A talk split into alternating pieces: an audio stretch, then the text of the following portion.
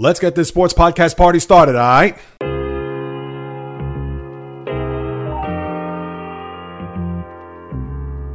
The J Reels Podcast. Why don't you wait until July 1st to make an announcement? What a disgrace. He can rack up all these numbers in October, November, and December, but what really counts is let me see this in January. The Sports Rebel without a pause, delivering fast paced, jam packed sports talk like no other. Listen, I gotta call it as I see it. He is not a good player. I'm sick and tired of having to deal with the disappointment of this franchise. When does it stop? And yes, another winter that I can sleep in peace. Coming correct, directed in full effect. Let's get it. This is the J Reels Podcast. Welcome aboard. What is happening, my good people? Greetings. How are you? How's it going? How's everybody doing out there?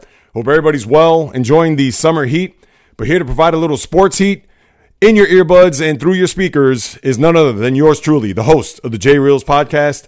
For my first timers, welcome aboard. Thank you so much for downloading and listening to this content. And for those who've been banging with me for now 144 episodes, I welcome you guys back. It is a Monday, July the 13th, in the year of our Lord 2020. The J Reels, what's the deal segment? What to expect here over this podcast is as follows. The Big Ten and Pac 12 in college football will have conference games only. That's right. They're not going to go outside of the conference. Obviously, with everything that's going on in the world with coronavirus and in particular this country, I'll talk about the impact of what that's going to have, not only for each conference, but maybe even other conferences for that matter, and the rest of the college football season if it does get underway, which obviously right now seems to be a big giant question mark. We'll also talk about the NBA as the teams have now descended down to Orlando. I'll give you a little overview as to what the bubble is like.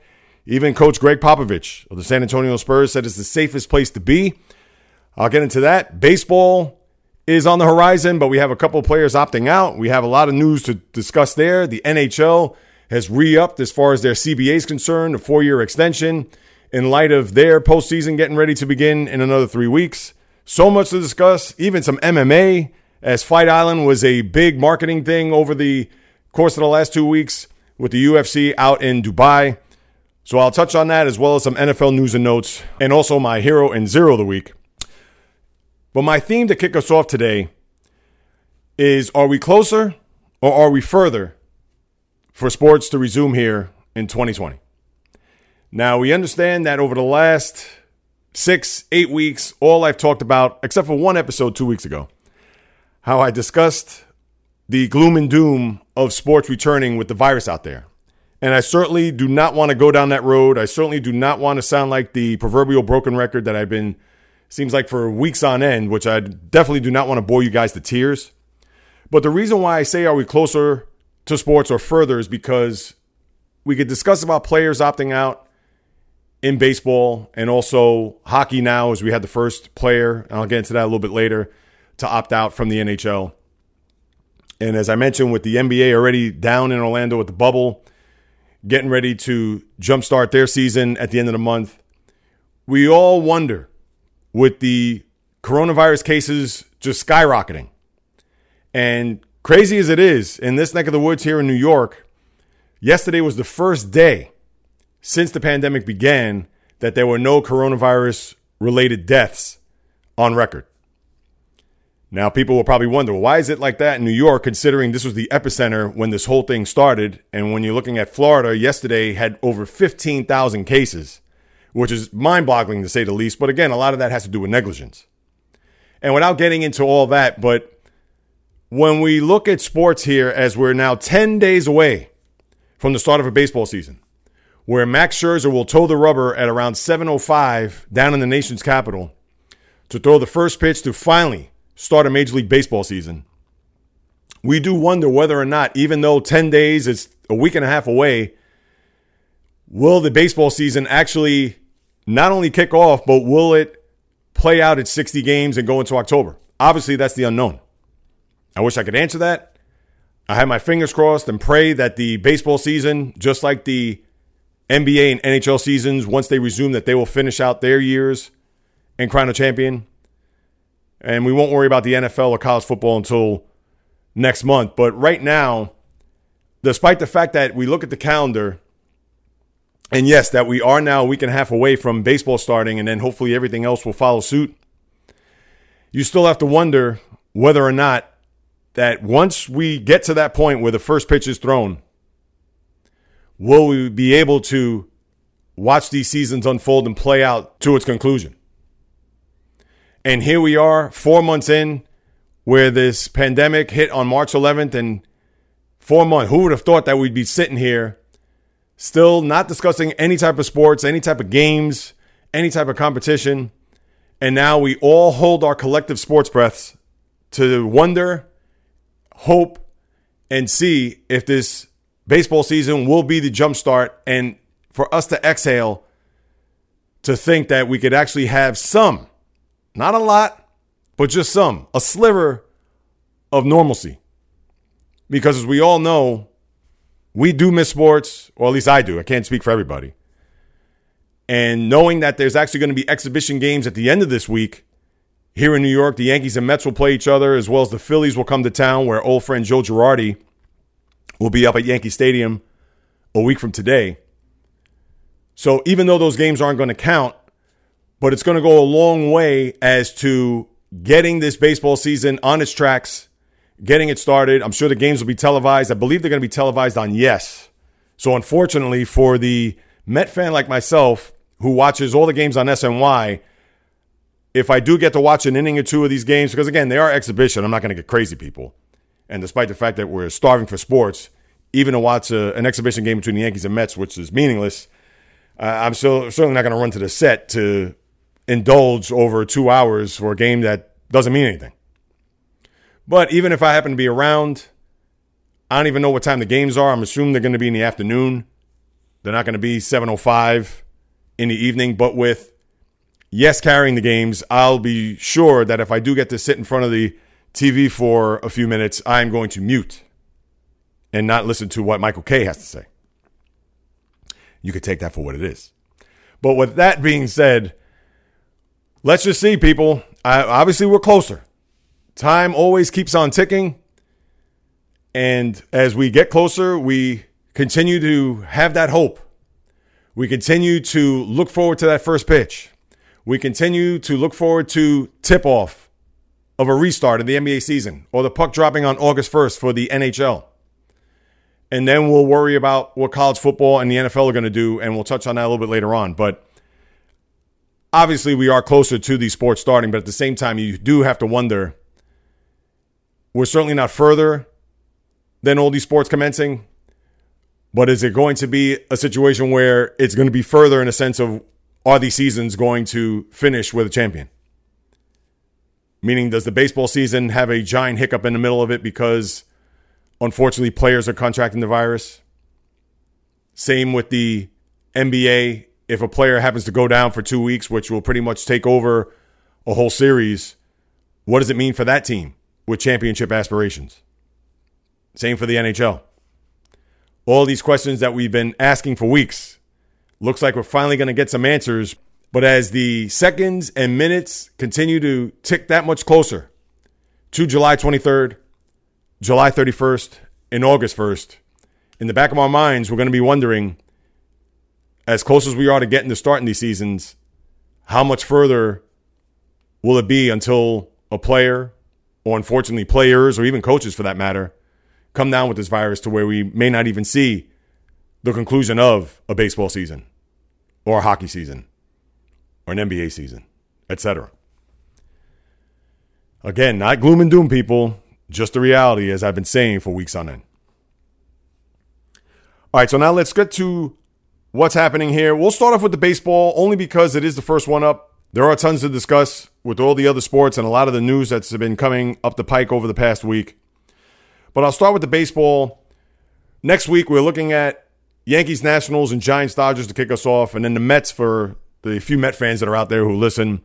Start off Friday against the Atlanta Braves, in which we think Freddie Freeman will be back in the mix. Remember, Freddie Freeman came down with COVID, and you would think by then he'll be 100%. Whether he'll play or not remains to be seen. It's still another 11 days away. But when we look at this baseball season, the schedule came out last Monday. And if you're a Met fan, and I'm going to start there real quick, you certainly don't like the way this schedule is going to shake down for you if you're looking to make a wild card, let alone win a division. Now, as we all know, the Mets are always been a bunch of what ifs when it comes to going into their seasons. I know you could say that for all 30 teams and pretty much for any team in any sport when it comes to starting a season or the expectations that teams have. And with the Mets, is always a bunch of what ifs. Besides health, besides production, bullpens, uh, you go down the whole list.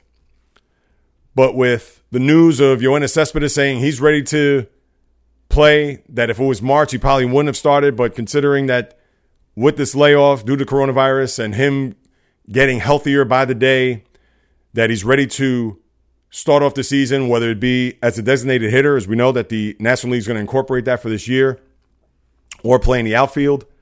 And that's going to be a tremendous boost for a Met team that's going to need all hands on deck, let's face it. Remember, no Noah Syndergaard. We know the pitching staff, even without him, is their biggest strength. Their lineup is going to show a little bit of length here with Cespedes being in the middle of that lineup to go along with Pete Alonso, Michael Conforto, Jeff McNeil, and others. And this Met season, I'll preview it a little bit next week. And that's the one thing, too, people, I must say. It's going to be tough to preview a baseball season at 60 games, not knowing who's going to be healthy throughout the course of the year. As we all know, with the coronavirus, anything can happen at any time. I'm not going to get into the over under numbers, as I said last week, only because not just the truncated season, but again, the uncertainty of players possibly having to either opt out before the start of the season or even not playing a part of the season because they need to be quarantined due to coronavirus. So it's going to be very tough to gauge the whole over unders number thing. But as far as the preview is concerned, next week I'll get into it a little bit more. I'll even give you a World Series prediction. But as far as any over under numbers or even really deep predictions as far as what to expect over the course of the season, it's going to be hard to gauge. All it takes is for one team to get off to a hot start and maybe hang on to the end. Let's say if you're the Chicago White Sox, with all the young talent that they have, for a 60 game season, they could possibly make it to the postseason. Whereas if they were to play 162 games, chances are they're not going to even sniff a postseason bid. And I understand that's the fun of it for this year because it's the ultimate crapshoot. But at the same time, it's one of those things where because it's tough to gauge, would it be out of the realm of possibility to have a Diamondback White Sox World Series? Uh, who would ever think that? And at the end of the day, would you look at that fairly as a legitimate World Series if you have both of those teams representing the National League and American League for a fall classic sometime in October. I don't think so. And I understand that could apply for all the other teams too, even if it's Yankees Dodgers. And if the Yankees or the Dodgers were to win a World Series, they're going to say, all right, they did win a World Series. They are the two best teams. If either one of, them happens to raise a trophy over their heads, but at the same time, it was only 60 games. Going to be a joke. So imagine a Diamondback White Sox World Series. But as far as the Mets schedule to conclude and then move on, they end their final four series of the year. So pretty much two weeks at Philly, Atlanta, Tampa Bay, and at Washington. So if they're going to make it to the postseason this year, they're certainly going to earn it. And on the flip side, whether the Yankees across town, I believe their final few series are Toronto, Baltimore, and the Marlins, I think. Marlins coming to Yankee Stadium. I understand the schedule is front loaded with a lot of tough games and a much tougher schedule because remember, they're going to play the National League East, so they start off with three in Washington. They're going to play the Mets six games for what that's worth because to me, that's more of an advantage for the Yankees than it is for the Mets. But then they'll also play the Braves for four games, the Phillies for four, They'll play the Red Sox early on, which I understand the Red Sox aren't the same team as they were a couple years ago, but still. And the rest of the American League East are a bunch of dregs. Of course, they got Tampa Bay, you got to throw them in the mix. But when you're looking at Baltimore, when you're looking at Toronto, a young team, uh, those are two games or two teams that they're just going to probably walk right through. So here locally, as much as we anticipate the baseball season, as a Met fan like myself, or even of course the Yankee fan, they're going to relish the fact that they a don't have to travel that far and they can watch a lot of these games with, with against teams that, of course, they're very familiar with. And that's what's going to make it exciting for the fan, knowing that you're going to have six Subway Series games, which is, believe it or not, 10% of their schedule for both the Mets and Yankees. And obviously, that applies to all the other teams, whether it's the AL Central versus NL Central, AL West, NL West. So there's a lot of familiarity when you're watching these games if you're a fan of either one of those teams in any of those divisions. So you don't have to worry about Mets playing the Cubs or even the Braves playing the Cubs, which I believe I saw some stat where it's the first time since 1873 that a Brave team will not play the Cubs. Because remember, the Braves were the Boston Braves and they, they weren't the Atlanta Braves until the late 50s. Remember, they were also the Milwaukee Braves at one time, too, when Hank Aaron was a big part of that when they won a World Series back in the late 50s. So, with other news as far as baseball is concerned, Aroldis Chapman, another player that has come down with COVID, mild symptoms. Don't know if he's going to be ready for opening day. You would think they're going to hold him off until, obviously, they hold him off to 100%, but at the same time, they're certainly not going to rush him back because they're going to need him more as you get deeper into this short season. But that's that's a tough loss. But when you look at the Yankee bullpen, they have so many other reinforcements that they could just slide Zach Britton there to the closer role. Remember, he closed games when he was a member of the Orioles.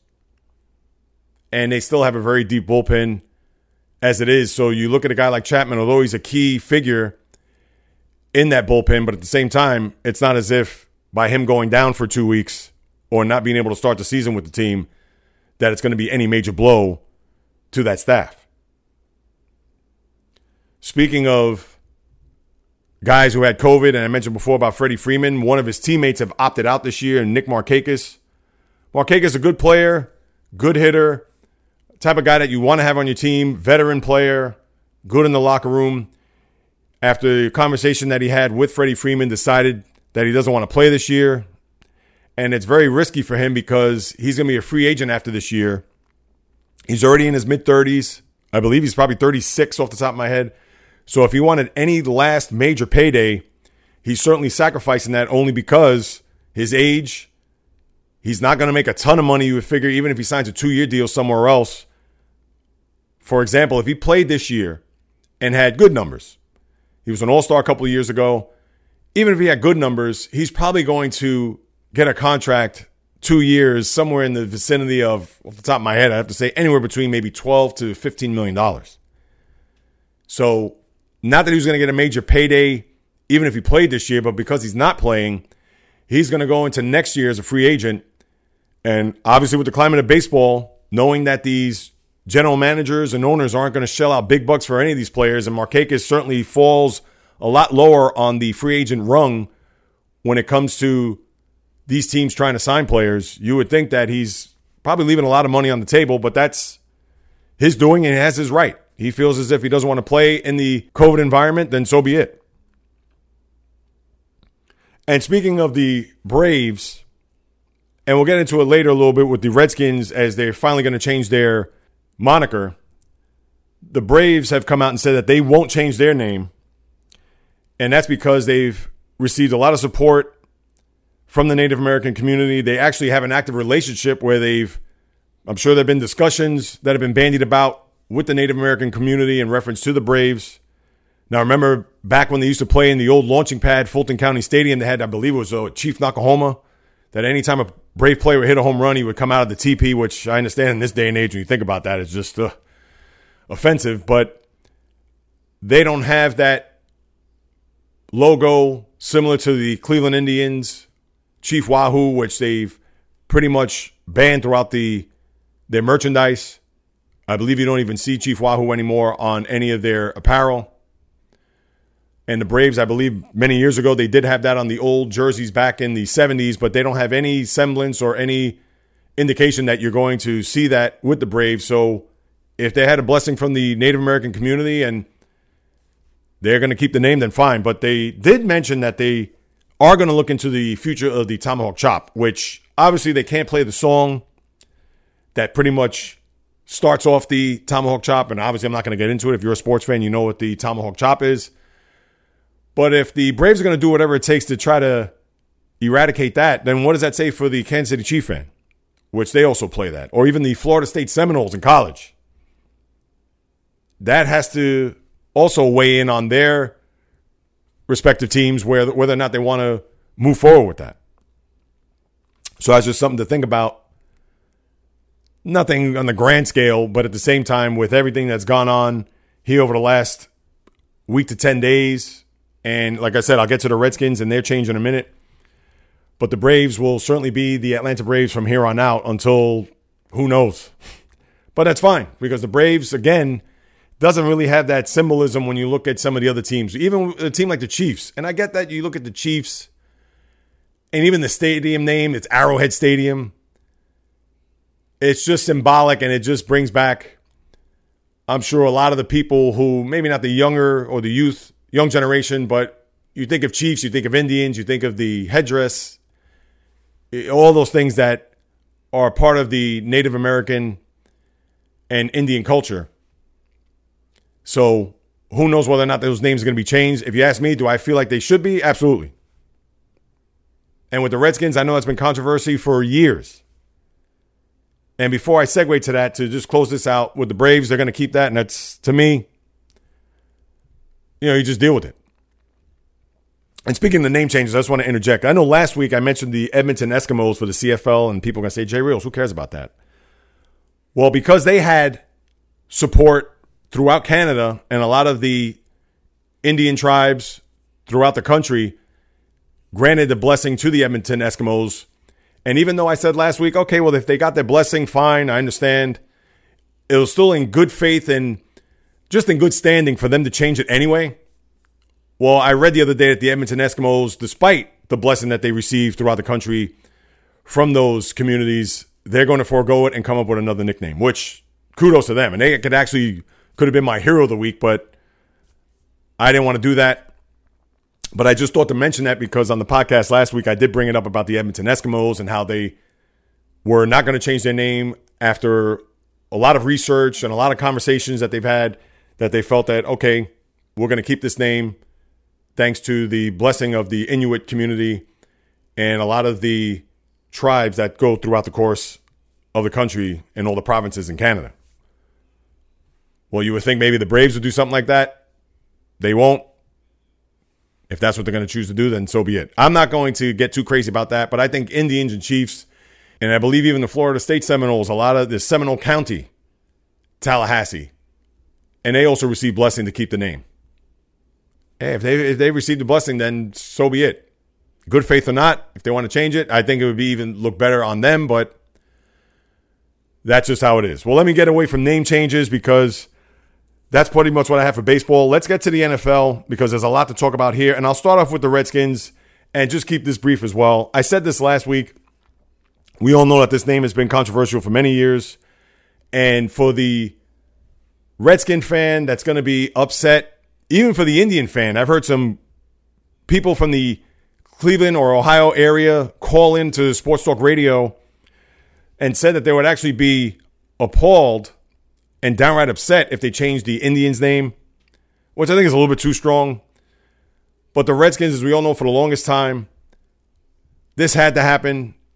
The name is to be determined. We don't have an official name as to what the Redskins will be as of right now.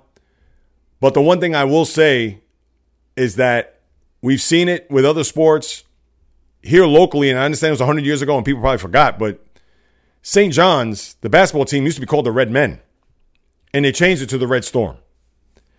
Now, I understand it's a college team. Not everybody's going to be attached to St. John's or follow St. John's, even the most diehard St. John's fan. When they changed the name, and I know a few of them, eh, they weren't in uproar over it. And we understand the Redskins, 87 years, what they've meant to the NFL. It's please, people, let's just change the name and that's it. If there's going to be people up in arms, they're going to protest and go to the stadium wearing the Redskin gear with the logo of the Indian. And if that's what they want to do, then that's on them. You know, actually, it shows their true colors if they're going to do that instead of just looking at it from a standpoint of, hey, this is a new era of, of Washington football.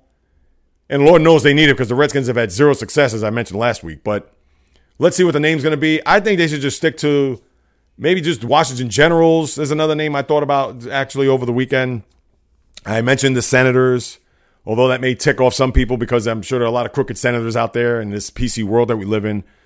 But whether it be that or even the Nationals, I understand that that could be just vanilla and boring. Like, oh, well, they have the Nationals baseball team.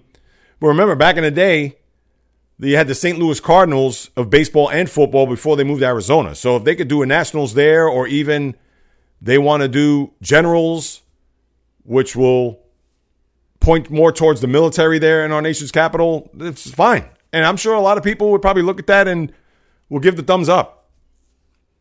But we're going to see how this shakes down because in a couple of weeks, we're going to have training camps open up and they're going to have to get logos, apparel, everything out to the NFLshops.com and to have the rebranding of the Washington football team. So they're certainly are going to have to work round the clock to get this out there before the start of training camp. So we'll see how that goes. Now, to get off the name changes and things of that nature, we'll get right to the meat and potatoes of it. Now, the NFL and the Players Association, they're going to meet today with all that I've talked about with coronavirus and these teams and bubbles and things of that nature, well, now there's going to be some major decisions that are going to come down with the league, and they're certainly going to feel the brunt of the COVID climate that we live in. Because this meeting that will take place is going to discuss whether the preseason games will be played. Of course, the owners want that, or not, which the players certainly do not want to play.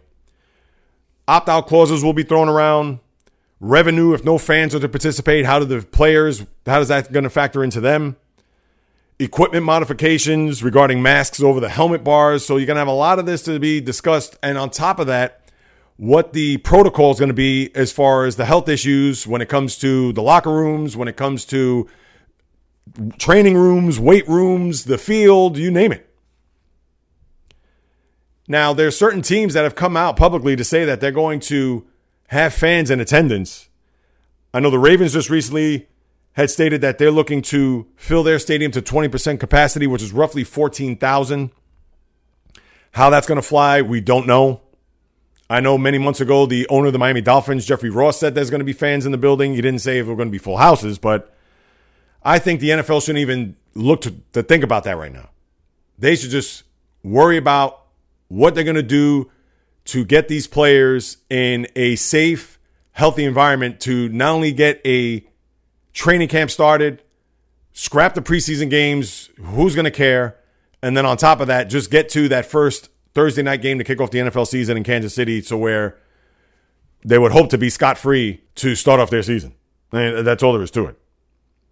But when you hear quotes from two left tackles in the NFL Donovan Smith of the Tampa Bay Buccaneers saying that it's not worth the risk to play.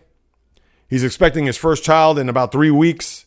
Now, he hasn't officially opted out, but this quote pretty much sums it up as far as what I've been saying all along.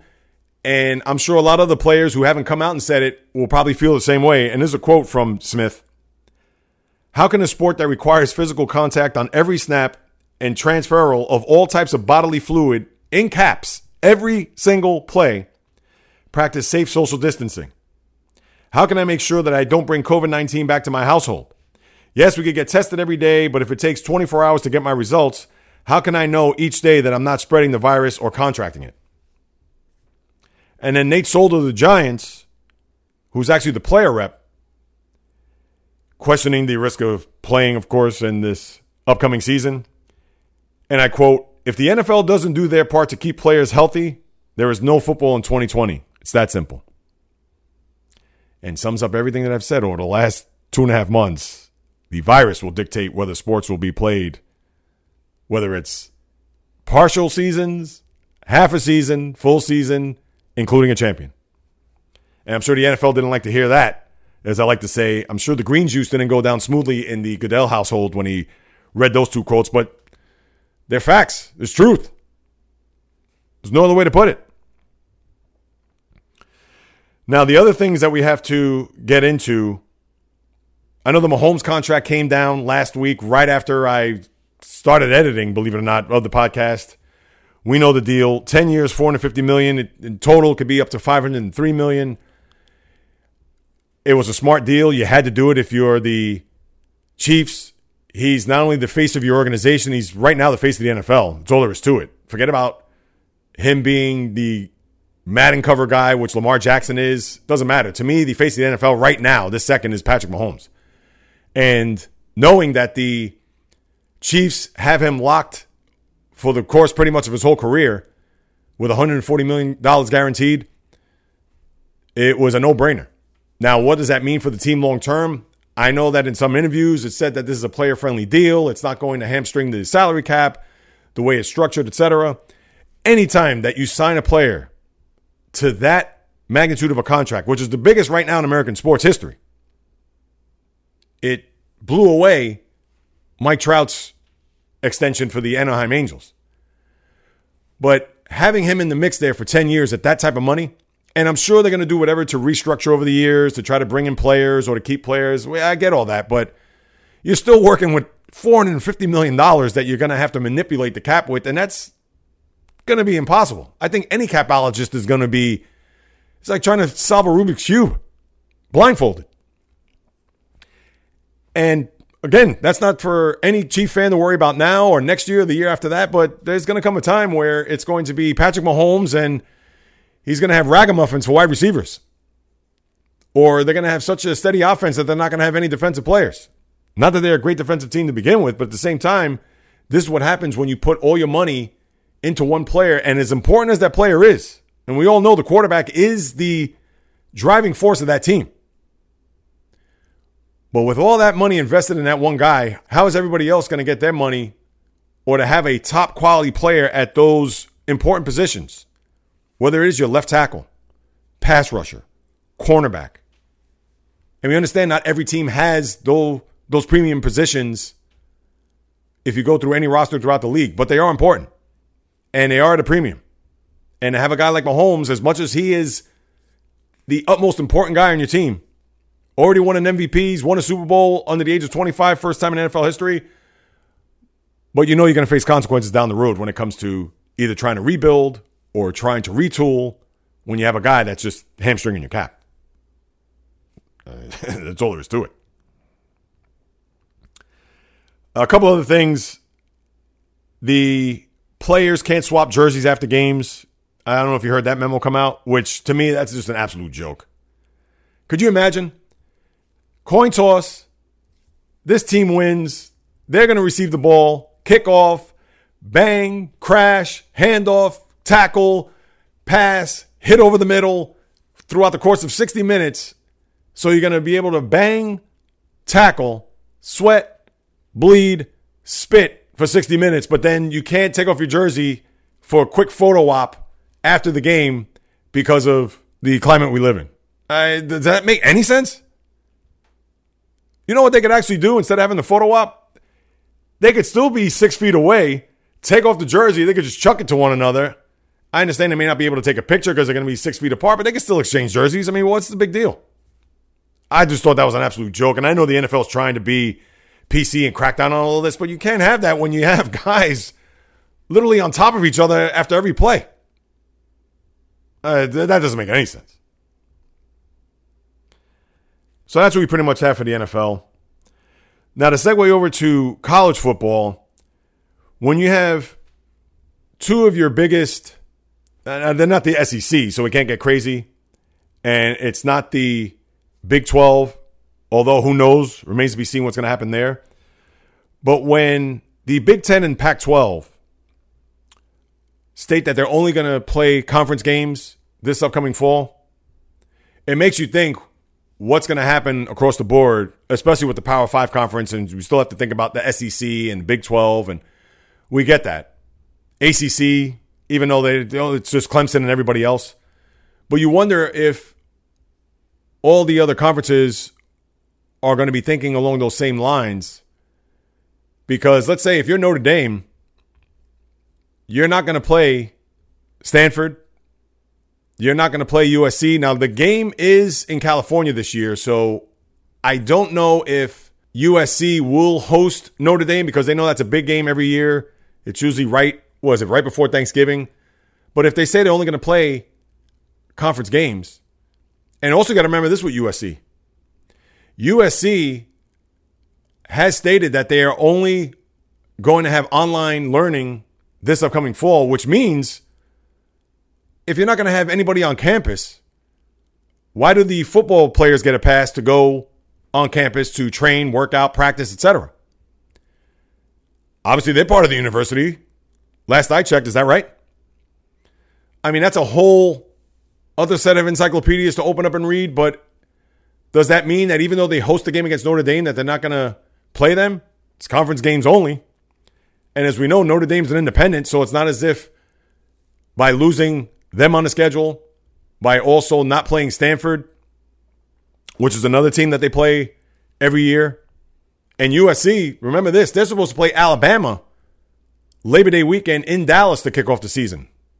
Well, that game's going to be thrown in the garbage. So between now and Labor Day weekend, which is the start of the college football season, it's going to be a lot of interesting decisions across this nation when it comes to these conferences, whether or not that they're going to play conference games only. And that's it. And as we all know, the conference games usually don't take place until around week four, once you get into October. So college football is certainly going to have a, I'm not going to say it's a fight, that's a little bit too strong, but they're certainly going to have some major decisions. Now, whether they do it or not, remains to be seen. I guess they're not going to worry about travel if you're the SEC and if they have a game where it's out of conference or even some of these smaller schools that go into, let's say, uh, Western Alabama State, that they play the Alabama Crimson Tide and they know that that's a lot of money going to their school. So if the SEC says, you know what, we're going to play conference games only anyway, we are the mighty SEC so the Western Alabama State is going to look at it like, oh, geez, well, there goes our million dollars that would have came right to the school, and we'd be able to, at least for one week, say that we were on the same field, although they get slaughtered sixty three nothing. But these all all these decisions need to be factored in, and it's going to be fascinating to see how it unfolds. Everybody knows I'm not the biggest college football guy, but this is something that you have to pay attention to because if you're going to have all these conferences just play conference games only, then they're going to have to rework the schedule. Because, right, everybody was probably looking forward to USC Alabama. We understand USC is not the USC of old, of a decade plus ago, but it's still two big schools going at one another at a neutral site in Dallas. But if you're not going to have that, if you're not going to have Michigan and Washington, if you're not going to have Notre Dame and USC, eh, what do you what do you have? So just something to pay attention to there as we move forward. Now, moving forward, uh, NBA quickly. Everybody's down in Orlando. The bubble's pretty much set. Even Gregg Popovich said that the bubble is the safest place to be. Now, here's the one thing that I would be concerned about that. You had a team in the MLS, I believe the Nashville team, they had to back out of restarting their season in the MLS because multiple players came down with COVID 19. And they're also part of a bubble. Guess where? Orlando. We understand that that complex is enormous. So it's not as if that they have the MLS players sequestered nearby the NBA players. Now, do I know that off the top of my head? No, but you would think that as huge as that complex is, they have to have them sectioned off in their own areas. It's not as if, despite the fact that the bubble being the bubble, I'm sure that they're not intertwined or they're not coming in close contact with one another. I know one of the players had said that it's almost has a it has an Olympic village type feel, but you would think it's just for the NBA alone. Just like the MLS has their own Olympic village and their own quarters that they're being housed. Same for the WNBA, which is also in Orlando. So it makes you think that if the MLS was going through this where one of their teams had to back out, and you know that these teams, the authorities, uh, everybody's doing whatever it takes to not get these players infected. And not to compare the MLS to the NBA by any stretch, but at the same time, when you see that happen there, why can't that happen to the NBA? Not that I'm wishing or hoping for it, but you get my point. But Popovich says it's fine. He says it's the safest place to be. Good for him. And so far, the feedback from the players have been positive for the most part. They've brought their gaming systems. Even some guys have brought exercise bikes and weights from their home and brought all types of equipment down there to be quarantined there for the one to three month period, depending on how far these teams go in their respective seasons, in the postseason, regular season, etc. So, whether it's the lunches that you see, I know uh, Troy Daniels of the Nuggets tweeted his first meal, and it looked like it was a glorified school lunch. Had the Terra chips with whatever sandwich and apples, and I just. And the good thing is that so far, and it's only been a few days, but Ja Morant says it feels like an AAU visit. But if the Grizzlies happen to make it to a postseason and play a seven game series against the Lakers where they're there for a month and a half, let's see if he's going to feel the same way as they get to a game seven in their first round playoff round. Now that's not going to happen. I'm sure if the Lakers and the Grizzlies play in the first round, the Lakers you'd think they would smoke them. But and speaking of the Lakers, they had a major injury happen to one of their key players, and Rajon Rondo. He breaks his thumb in practice. Don't know the severity of it, but you would think if it's broken, he's going to be out six to eight weeks, which you would think would probably be at least at the minimum the Western Conference Finals. So that's something to keep an eye on. Having a key player like that go down. I'm not too crazy about the situation with the players getting the quotes or sayings in the back of the jerseys. And the reason why I say that is because the NBA put out a list of, I guess it was 10 of the slogans, whether it's I Can't Breathe, Black Lives Matter, No Justice, No Peace. So they had to choose the players, if they wanted to wear them in the back of their jerseys, they had to choose a list. Now, I understand that if it's anything profane or anything that's too long or outlandish, but you would think that the players should have the right to choose whatever it is, and whether or not it gets approved by the powers that be of the NBA, then so be it. Obviously, it has to be done within good taste. But I just didn't like that they, well, here are the 10 you could choose from, and if not, sorry, you just have to go with your name on the back of the jersey, which I know LeBron James has done. Even Anthony Davis, I believe a couple other players have come out. I know Kyle Korver is going to use the Black Lives Matter moniker on the back of his jersey. So we'll see as the days and weeks leading up to the season who's going to wear what in the back of the jersey. But I, just thought it was for the NBA to come out and do that. Okay, here's the list you could choose from, please. I mean, just let the player choose what they want, and then all you have to do is just say thumbs up or thumbs down to what it is, and that they have to come up with another name or just go back to the list. But even then, why have the list if they could uh, to me, it's just a mess. I think it's just a waste of time. I understand they're trying to think outside the box and put forth the social justice message out there, and I'm totally for that. But just when you say, okay, but you only choose from these, ah. What if somebody wanted to put justice for Breonna, or just put Breonna Taylor's name on the back of a jersey? Or George Floyd's name, or Elijah McClain, or Rayshard Brooks, I mean that that to me that would have just as much impact as Black Lives Matter as No Justice No Peace if they just wore the names of those aforementioned deceased and unfortunate passings of those individuals who lost their life to police violence. I mean, geez.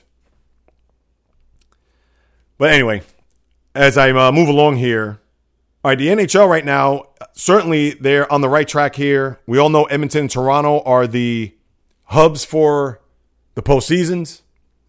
They also have a four year extension with the CBA that's now tied in, which will run through the 25 26 season. It was set to expire after the 2021 2022 season. Say that five times.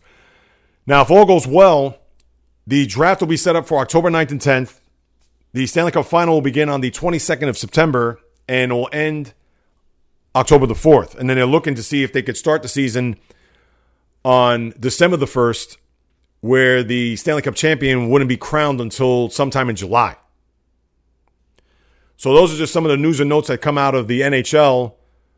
And you figure if the if the Stanley Cup Finals ends on the fourth of October, they'll have less than two months to restart a season. Does that mean that there is there going to be a training camp? Does that mean that there's going to be any exhibition games? I understand that this still isn't 100% ironed out, but there's just something to think about. And I'm sure the players, they I would have to agree on it. And obviously, they agreed on this new CBA. So the turnaround time between a game seven, which would end on the 4th of October, to December 1st, the start of the next season, I'm sure a lot of players, they probably will say, hey, whatever it takes, let's do it. And then as the season ends, especially those teams that make it to and win the Stanley Cup final, I'm sure going to say, wait a minute, now I got to take two weeks off just to get back on the train there to start it all over again for another 82 games. That's something that, not right now, but well down the road as we get to the end of the year, is something to uh, just keep abreast, is something to keep our eyes peeled for because that's going to be pretty interesting when that time comes. But again, that's for way down the road. So we certainly don't have to worry about that there. Now, the first NHL player to opt out was on the Calgary Flames, Travis Hamonic. He was a former defenseman of the New York Islanders years back. He's citing family issues with his young daughter's health and does not want to be away from her and his family to be with the team. You wonder if any other players are going to opt out here between now and I believe the extension. I don't know if there was one because last week when it was reported that they had a 24 hour window to decide whether or not they want to opt out. But you would think that the players, once they leave their training facilities in their respective cities to fly to Edmonton, Toronto, which would be on the 25th, I believe. So it's still another 12 days away because remember, the postseason is going to start on August the 1st. You wonder what other players are going to bow out here before the start of a season, whether it's health related towards them or family or whatever their beliefs are. So that's obviously something that we're going to keep an eye on. Now, one of the things that I find fascinating, but at the same time, just a little puzzling. It's a smart idea that the NHL is charging fans to have their likeness in the seats, which goes to a charity. So, for instance, if I wanted to, as an Islander fan, if I wanted to put my likeness on a seat so when these games are broadcast, it looks like there's somebody sitting in the seat. So you pay $25 for a charity to get your likeness. Well, I think it was just an absolute clever idea. But the one thing I don't like is pumping in the crowd noise, or even worse, having videos for team specific cheers. So let's just say, for, the, for instance, the Islanders in the first round, if they're the home team, I can understand where they're going to have their specific cheers for them as a home team. But if they're a road team and they score a goal, are they going to have the cheers for them as well? Because remember, not only is this neutral site in a bubble, no fans in attendance, but you mean to tell me that you're going to have cheers for both teams if, let's say, the Carolina Hurricanes are the home team and the Islanders score a goal as a road team, and then you can hear the yes, yes, yes chant after that? I, to me, it just doesn't sound right. Now, if they're the home team, I can understand that. That makes sense. But based on what I've read, they just want to pipe in any noise or any team friendly cheers or chants or whatever. And I, to me, I just that's a little bit too much. I don't know, call me old, whatever, but I, I just I just don't see it. So that's also something else to when you're watching these games come August 1st that you're going to try to get a feel for. I don't think baseball is going to do that. I don't know if the NBA is going to do that. There haven't been any words as far as teams incorporating any type of crowd noise. I know that they're going to use the walk up music, which is no big deal if you're the home team for whichever city that you play for. So if obviously if the Phillies, whomever is Bryce Harper's walk up music, they're going to play that. And that's no big deal. But what's going to happen there as far as somebody hits a home run? Is they're going to pipe in some crowd noise? Are they going to, when the batter is at one and two and Jake Arrieta is your starting pitcher or Aaron Nola, and Nola, I believe, is the guy who actually came down with COVID. But when they're one and two on a batter, are they going to pipe in crowd noise for the crowd to cheer for the strikeout? We'll have to wait and see. And I, I, to me, I just think it's just uh, it's just contrived. I, I don't like it. But again, that's just me. All right, and before I get to my hero and zero of the week, I know there was a big MMA fight over the weekend on Saturday. You had the Fight Island, which was heavily promoted by the MMA, took place in the United Arab Emirates in Dubai, where the heavyweight or the main attraction was Kamaru Usman. Now, he fought a guy, Jorge Masvidal, where the original co- opponent was supposed to be Gilbert Burns. So, Masvidal, who has a long record, I believe his record going into that match was 35 and 13. And when you look at his record, compared to Usman. Now Usman has a lot less decisions. He was 16 and one going into the fight, so he's fought pretty much Masvidal fought almost three times as much as Usman did. But considering that they had to find a replacement where Burns came down with COVID right before making his flight to Dubai, so they had to scramble around to find somebody, and they bring in Masvidal, and it was a tough fight. Usman won unanimously, but it went three rounds. Had to switch gears, knowing that the preparation for one guy, and then they had another guy come in that he had to prepare for him. Now I, have never seen these guys fight, so again, I'm a novice when it comes to MMA. For those who have listened to me in the past, or for those who are listening for the first time, but the reason why I acknowledge is because here was a situation where you had COVID play into it. So the fight that maybe everybody was looking forward to with Burns, you didn't get that. Now you did get a full three round fight. It wasn't as if Masvidal went in there and got tapped out or knocked out within you know a minute. So did you get your money's worth? I didn't see the fight, so I don't know. But based on what Usman said, that even though he had eight days to prepare for his opponent and had to quote mental shift his focus from one guy to another, totally different style, had to use different tactics. He was able to grind out those three rounds and still retained his championship. Uh, I thought it was pretty fascinating because how often do you see that, whether it's in boxing in particular, and that's pretty much the only sport that you could equate it to. I understand maybe with baseball, if you're looking forward to a starting pitcher, or even the NFL, if you're going to have a guy that you expect to be a quarterback week one, let's say, hey, Patrick Mahomes, but for whatever reason, he's out with an injury or not able to play, and then their backup comes in, Matt Moore. So, of course, you're going to prepare a lot differently. But that's more of a team sport where here, individuals, you never know. Any given day, you get knocked out, punch to the jaw, sleeper hold, who knows? So, I found that a little bit fascinating that within eight days, they were able to find an opponent, and then Usman had to gut it out. It wasn't as if that, you know, he went in and 45 seconds later was able to come out with the belt. No, he had to go through those three rounds in order to earn that belt. So he retains his title there, Fight Island for the MMA. All right, now let's get to my hero and zero of the week. My hero of the week is Makur Maker. He is the cousin of Thon Maker, who's on the Detroit Pistons. For him to choose to go to Howard, an HBCU, historically black college and university, as opposed to going to a Duke, a Kentucky, a North Carolina, a Michigan State, go down the list.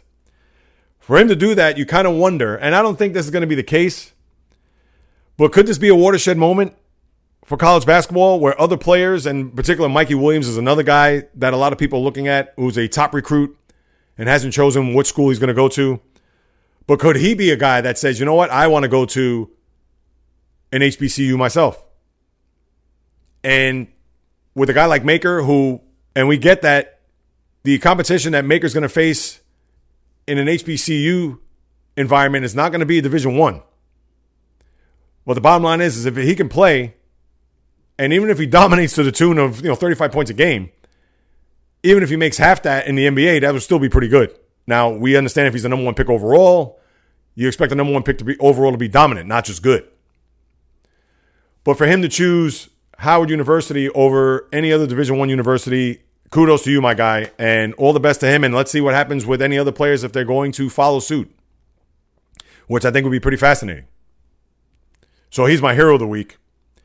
And my zero of the week, and I get this could have been a bigger theme in the NFL segment, but DeSean Jackson for tweeting anti Semitic messages attributed to Hitler and Louis Farrakhan. Uh, he's a guy that's been in the league over 10 years. He should know better. And who knows? Maybe it got the best of him, whatever he was watching or reading at the time, and he, he posted on his account and then apologized three days later when his owner and his GM, they're both Jewish, and had to take a big dose of reality and a gigantic mea culpa to them. Now, he only got fined. He didn't get suspended and certainly didn't get released. Now, we know that the Eagles need wide receivers in the worst way. If you haven't watched them last year, all you need to do is just look to see who they had in that playoff game against the Seahawks. But in this cancel culture that we live in, it's easy just to say he should have been gone. And at first, I thought, oh, he's probably going to be axed. He'd get cut because if somebody else said that, especially a white player, you would think that right away, gone. But remember, years ago, you had a situation with Riley Cooper at a Kenny Chesney con- uh, concert that he uttered the N word towards somebody. And what did that lead him to? A contract extension. Now, I'm sure the contract extension had nothing to do with what he said off the field. But at the same time, you would think something like that, as inflammatory as that is, that uh uh Cooper gone. Now, who knows if he would have said that today? Not to say that there should have been some ramification back then that it is today. Not to excuse him for saying that by any stretch of the imagination. But the bottom line is, is that if you just add anything in a sentence with Adolf Hitler's name into it, you're going to get lambasted. He could have said Adolf Hitler ate a peanut butter jelly sandwich before he died, and then people are going to be in uproar over it. And that's all there is to it. So for him to not use better judgment, for him to not, and again, we're all human, we get that, so on and so forth. But you know that anytime you mention that monster in a sentence, you are not going to get any type of accolades. You're not going to get any type of, all you're going to get is bad publicity. So DeSean Jackson this week, my friends, he's my zero of the week. All right, so that'll do it for episode 144. I appreciate you guys and gals 1000% for all your love and support in following me and listening to the podcast, etc. And as I like to say every week, whether it's your first time listening, second, third, fourth, a hundredth, if you haven't done so already, I implore you to please subscribe, rate, and review this podcast. All that's going to do is increase the visibility of this podcast among all the others that are out there. And in turn, will generate some interest with those who aren't familiar with the podcast to be a part as a guest, whether it's the former athlete, current athlete, the sports writer, broadcaster, studio host, blogger, even the fan, which I'm going to discuss in a minute or so. So if you haven't done so, please do that. Whether it's on Apple Podcast, Google Play, Spreaker, Stitcher, Spotify, iHeartRadio, Luminary, go there. Please subscribe, rate, review. It literally takes seconds, people. And with everybody, for the most part, quarantined and at home and scrolling through your Instagram feeds and also on Netflix, you could take 90 seconds out of your day to do that. So please, I implore you to do that, people. And speaking of Instagram, you could follow me on any of my social media accounts, whether it's on Instagram at JReels or the JReels podcast, on Twitter, JReels1, just a number, on Facebook, the JReels podcast fan page. And if you want to send me an email, with any questions, comments, criticism, or praise, or even if you want to just hit me up. I'll be sure to follow you up on any of my social media sites. You can follow me there. But of course, the JReels podcast at gmail.com for any questions, comments, criticism, praise, whatever it may be. I will have another podcast this week as I like to have two podcasts. One to give you my state of the union, what's happening in sports. And then the second one, which will come on Thursday, is to have a guest. And I will have a guest this week. I have podcaster and aspiring broadcaster the tender age of 18 years old. For those who listen to Mad Dog Radio on Sirius XM, he's a frequent caller. He goes by the name of Jai from Baltimore, Jai Shields. He'll be my guest as we talk about what it's like to be a young sports fan. Also, for a guy like me, I'm curious to find out what about his friends or classmates? He just graduated high school. What do they have to say when it comes to sports? Are they following sports? Are they more into video games? Are they more into Netflix? Whatever it is. And not only that, we talk about the path that he wants to pave as far as his career is concerned, as he has a podcast now, but he wants to be a play by play broadcaster. So definitely look out for that come Thursday as I deliver that to you, as well as everything that goes on in sports. Because as you know, or maybe you do not know, my passion, my love, my fire for talking sports ever since I came out of the womb. And I do so every week from the heart, from the soul, for you guys because I love to do this each and every week to discuss everything that's going on the diamond, the ice, the gridiron, the hardwood, the golf course, racetrack, tennis court, ringside, you name it. From my lips to your ears, from my heart to your soul, from where I am to wherever you are. The J Reels podcast always comes correct, direct, and in full effect. From the South Bronx to South Beach to South Central to South Pacific and all points beyond. Peace, love, and God bless everybody. And until next time on the J Reels podcast, on the flip, baby.